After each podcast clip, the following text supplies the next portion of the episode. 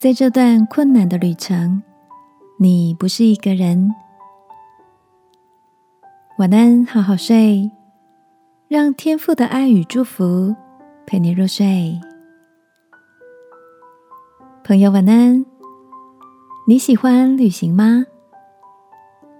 一个来自英国的二十八岁年轻人戴克斯，最近完成了一项壮举。他花了将近一年的时间，走了六千四百公里，成为世界第一个徒步游览长江全程的人。戴克斯的这趟探险之旅，从海拔五千一百公尺的青藏高原出发，一路上经过许多人烟罕至的地区，也经历了狼群的尾随，以及遇见准备大吃一顿后。进入冬眠的熊，还有各种严苛的自然环境。历时三百五十二天后，他终于抵达位在上海的长江入海口。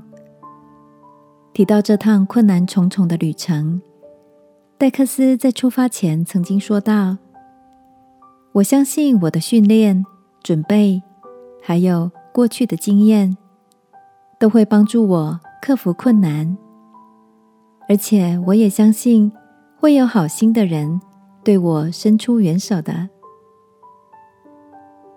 亲爱的，最近你也经历着什么样的困难吗？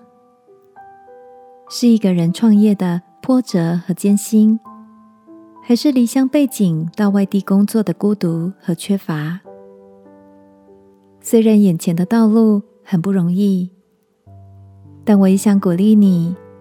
除了依靠自己的专业能力跟经验，还可以依靠天赋哦。他会一直陪着你，对你伸出援手。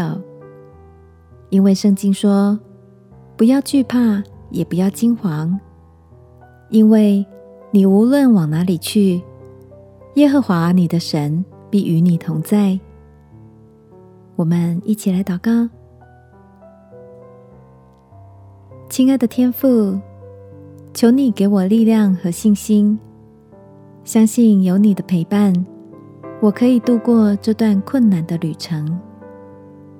祷告，奉耶稣基督的名，阿门。晚安，好好睡。祝福你的旅程有精彩，有平安。耶稣爱你，我也爱你。